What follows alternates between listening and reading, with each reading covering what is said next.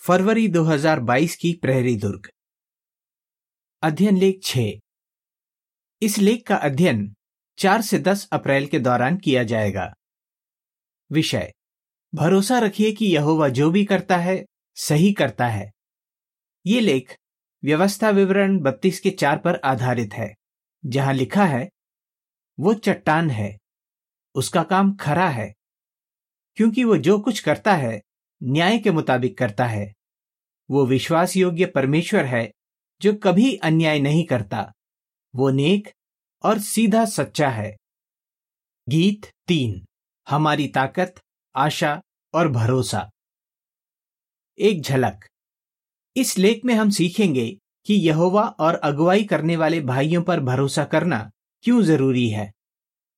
हम ये भी जानेंगे कि ऐसा करने से हमें न सिर्फ़ आज फ़ायदा होगा, बल्कि भविष्य में भी हम मुश्किलों का अच्छे से सामना कर पाएँगे। पैराग्राफ एक और दो। सवाल का, आज बहुत से लोगों का अधिकारियों से भरोसा क्यों उठ गया है? सवाल ख, इस लेख में हम क्या चर्चा करेंगे? आज बहुत से लोग किसी भी अधिकारी पर भरोसा नहीं कर पाते। उन्होंने देखा है कि चाहे मंत्री हो या अदालत के जज वकील वो अमीरों की तरफदारी करते हैं और गरीबों के साथ अन्याय करते हैं। बाइबल में लिखी ये बात कितनी सच है। इंसान इंसान पर हुक्म चलाकर सिर्फ़ तकलीफें लाया है। सबोपदेशक आठ का नौ।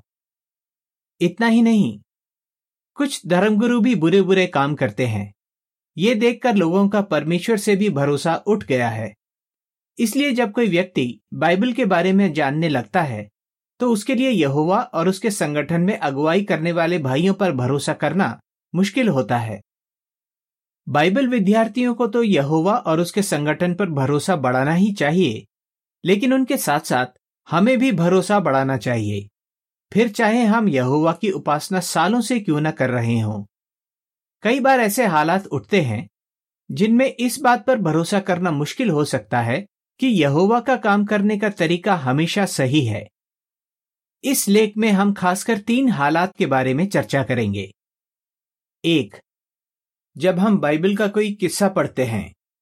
दो, जब हमें यहोवा के संगठन से कोई हिदायत मिलती है। और तीन, भविष्य में जब हम मुश्किलों का सामना करेंगे। बाइबल पढ़ते वक्त यहोवा पर भरोसा कीजिए। पैराग्राफ तीन सवाल? बाइबल के कुछ किस्से पढ़ने से हमारे मन में किस तरह के सवाल आ सकते हैं?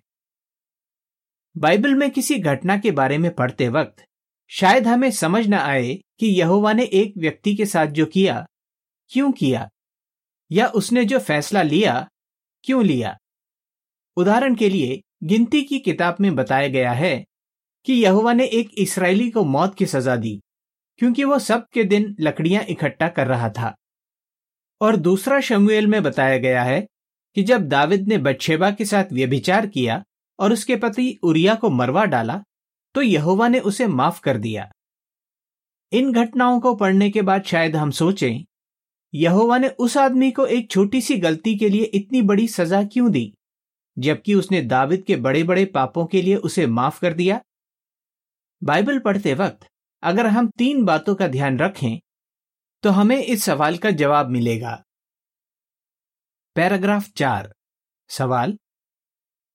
उत्पत्ति 18 की 20 और 21 और व्यवस्था विवरण 10 के 17 से कैसे पता चलता है कि यहोवा के फैसले हमेशा सही होते हैं? बाइबल में हर घटना की पूरी जानकारी नहीं दी गई है। उदाहरण के लिए हम जानते हैं कि दाविद को अपने किए पर सच्चा पछतावा था।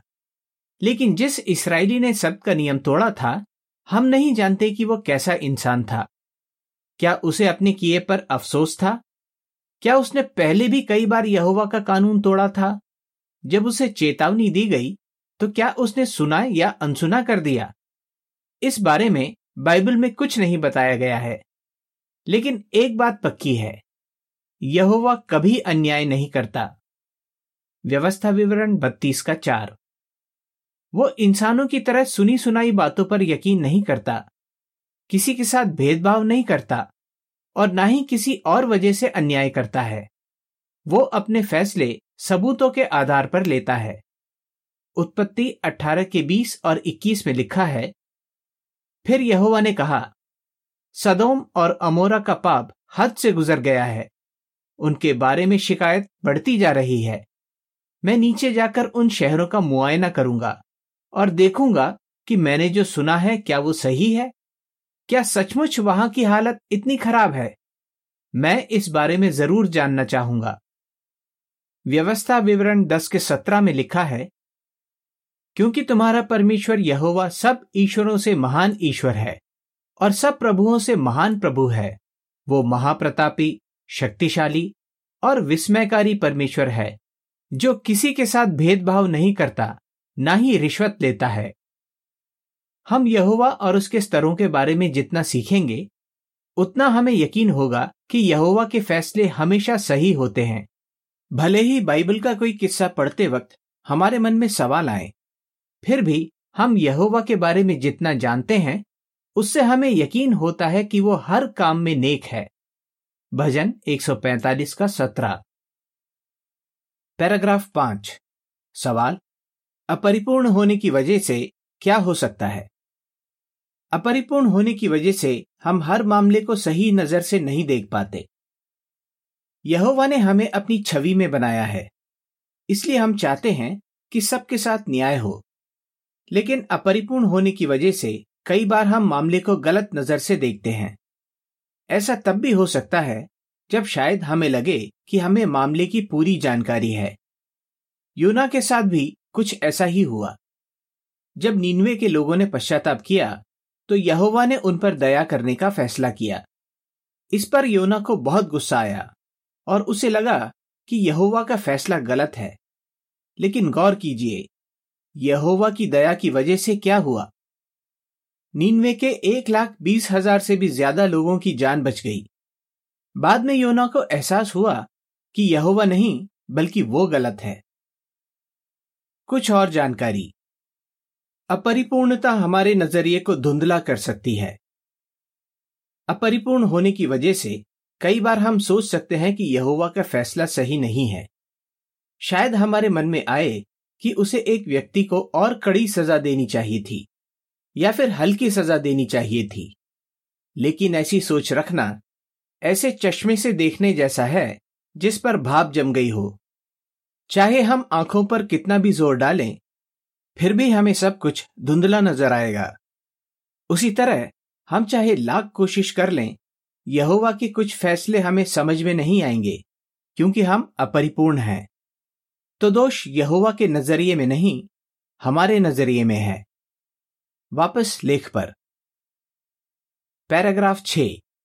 सवाल, यहोवा को क्यों अपने हर फैसले की वजह बताने की ज़रूरत नहीं है? यहोवा को अपने हर फैसले की वजह बताने की ज़रूरत नहीं है।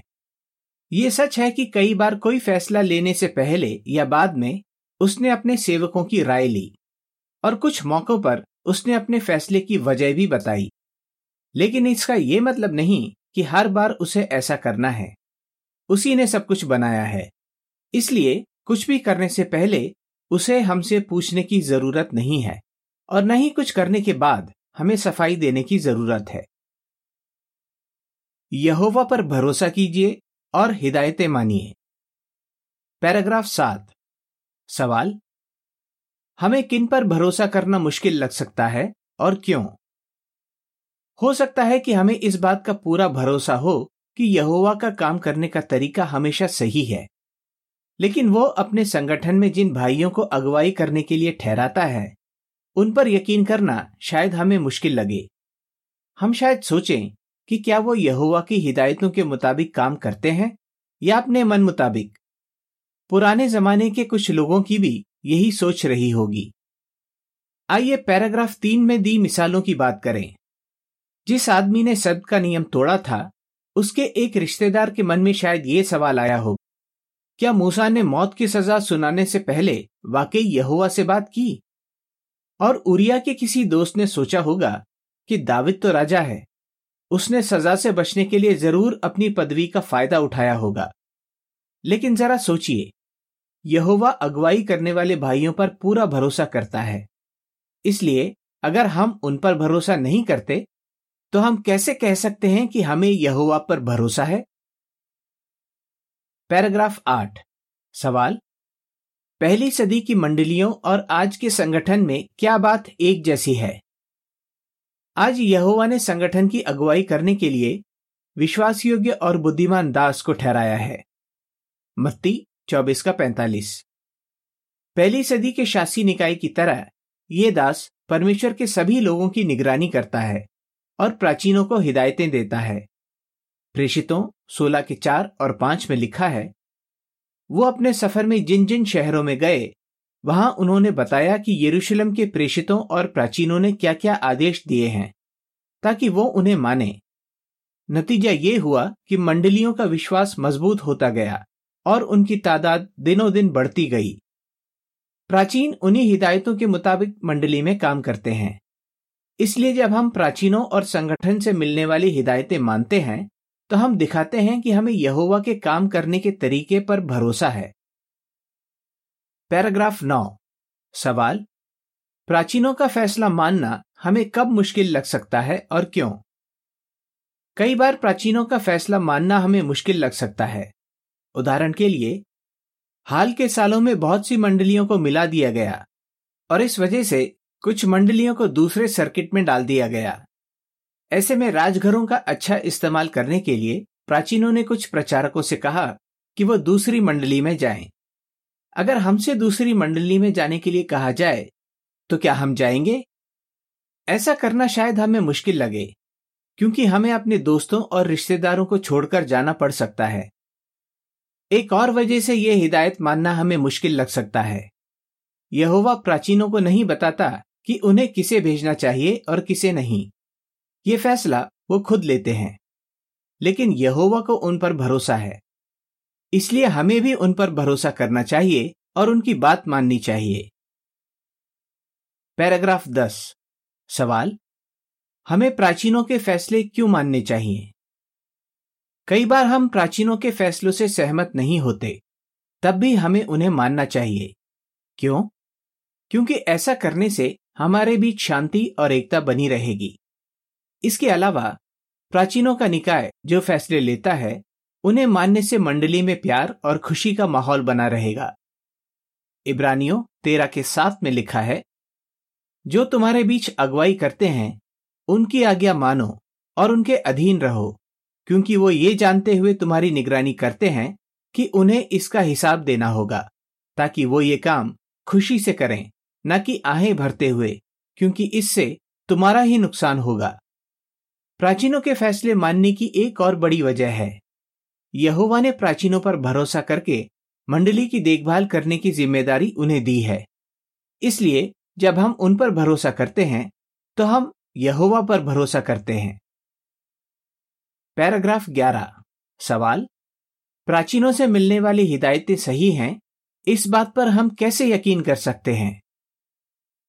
हम कैसे यकीन कर सकते हैं कि प्राचीन जो हिदायतें देते हैं, वो सही हैं? ध्यान दीजिए कि जब भी वो मंडली से जुड़े मामलों के बारे में बात करते हैं तो वो पहले प्रार्थना करते हैं और पवित्र शक्ति मांगते हैं। फिर वो बाइबल के सिद्धांतों पर गौर करते हैं और संगठन से मिली हिदायतें मानते हैं। प्राचीन दिल से यहोवा को खुश करना चाहते हैं और उसके लोगों की अच्छी देखभाल करना चाहते हैं। वो ये भी जानते हैं कि उन्हें यहोवा को इसका लेखा देना होगा। जरा सोचिए, एक तरफ़ जहाँ दुनिया के लोगों में जाति, धर्म और राजनीतिक मसलों को लेकर फूट पड़ी है, वहीं दूसरी तरफ़ यहुआ की उपासना करने वालों में एकता है।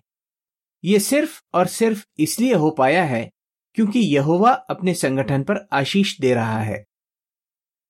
पैराग्राफ 12 सवाल?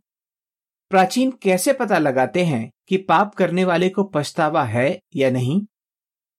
यहोवा ने प्राचीनों को एक बड़ी ज़िम्मेदारी दी है, वो है मंडली को शुद्ध बनाए रखना। जब कोई मसीही बड़ा पाप करता है तो यहोवा चाहता है कि प्राचीन फैसला करें कि उसे मंडली में रहने देना है या निकाल देना है। लेकिन ये फैसला करना आसान नहीं है। प्राचीनों को पता लगाना होता है कि क्या उस व्यक्ति को अपने किए पर सच्चा पछतावा है? वो व्यक्ति शायद हाँ कहे, लेकिन उसके काम क्या दिखाते हैं? उसने जो पाप किया है, क्या उसे उससे नफरत है? क्या उसने ठान दिया है कि वो ये गलती दोबारा नहीं करेगा? अगर बुरे दोस्तों की वजह से उसने पाप किया है तो क्या वो उन्हें छोड़ने के लिए तैयार है? प्राचीन यहुआ से प्रार्थना करते हैं, सबूतों की जाँच करते हैं। बाइबल के सिद्धांतों पर गौर करते हैं और पाप करने वाले का रवैया देखते हैं।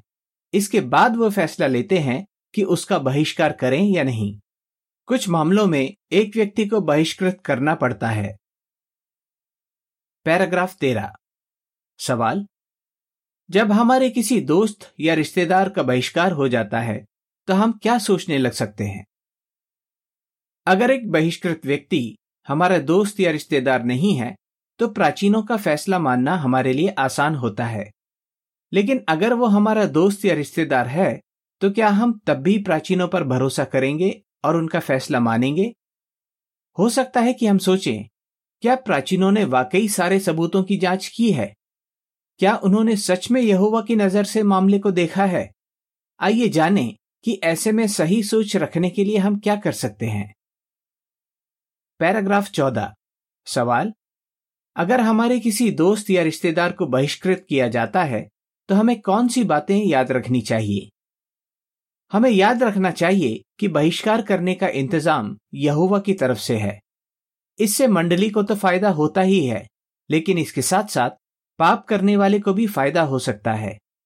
अगर वो पश्चाताप नहीं करता और उसे मंडली में रहने दिया जाए तो उसकी देखा देखी दूसरे भी गलत काम करने लग सकते हैं।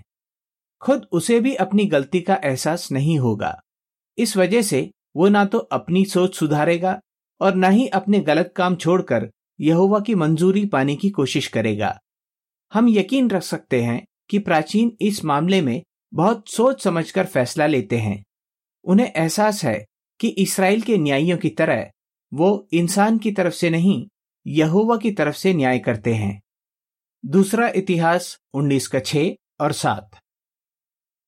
आज यहोवा पर भरोसा करेंगे तो आगे भी कर पाएँगे।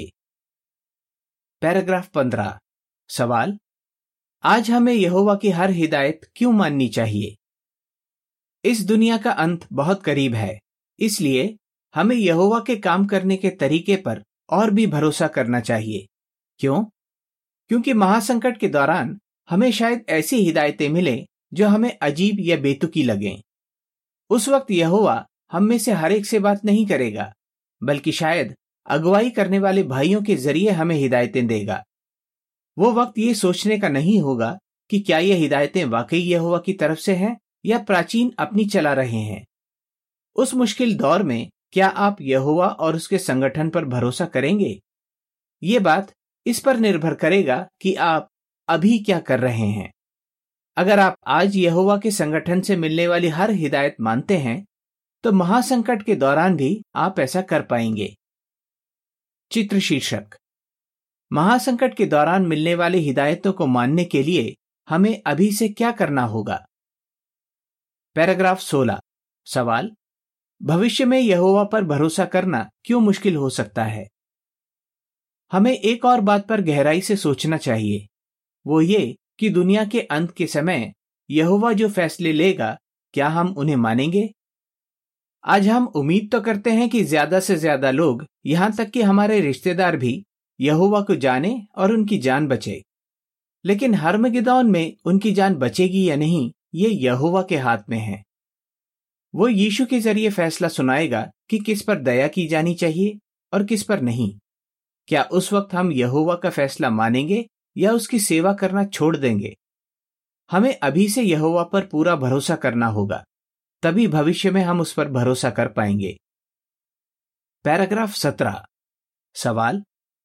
भविष्य में यहोवा जो फैसले लेगा, उनसे हमें कौन सी आशीषें मिलेंगी?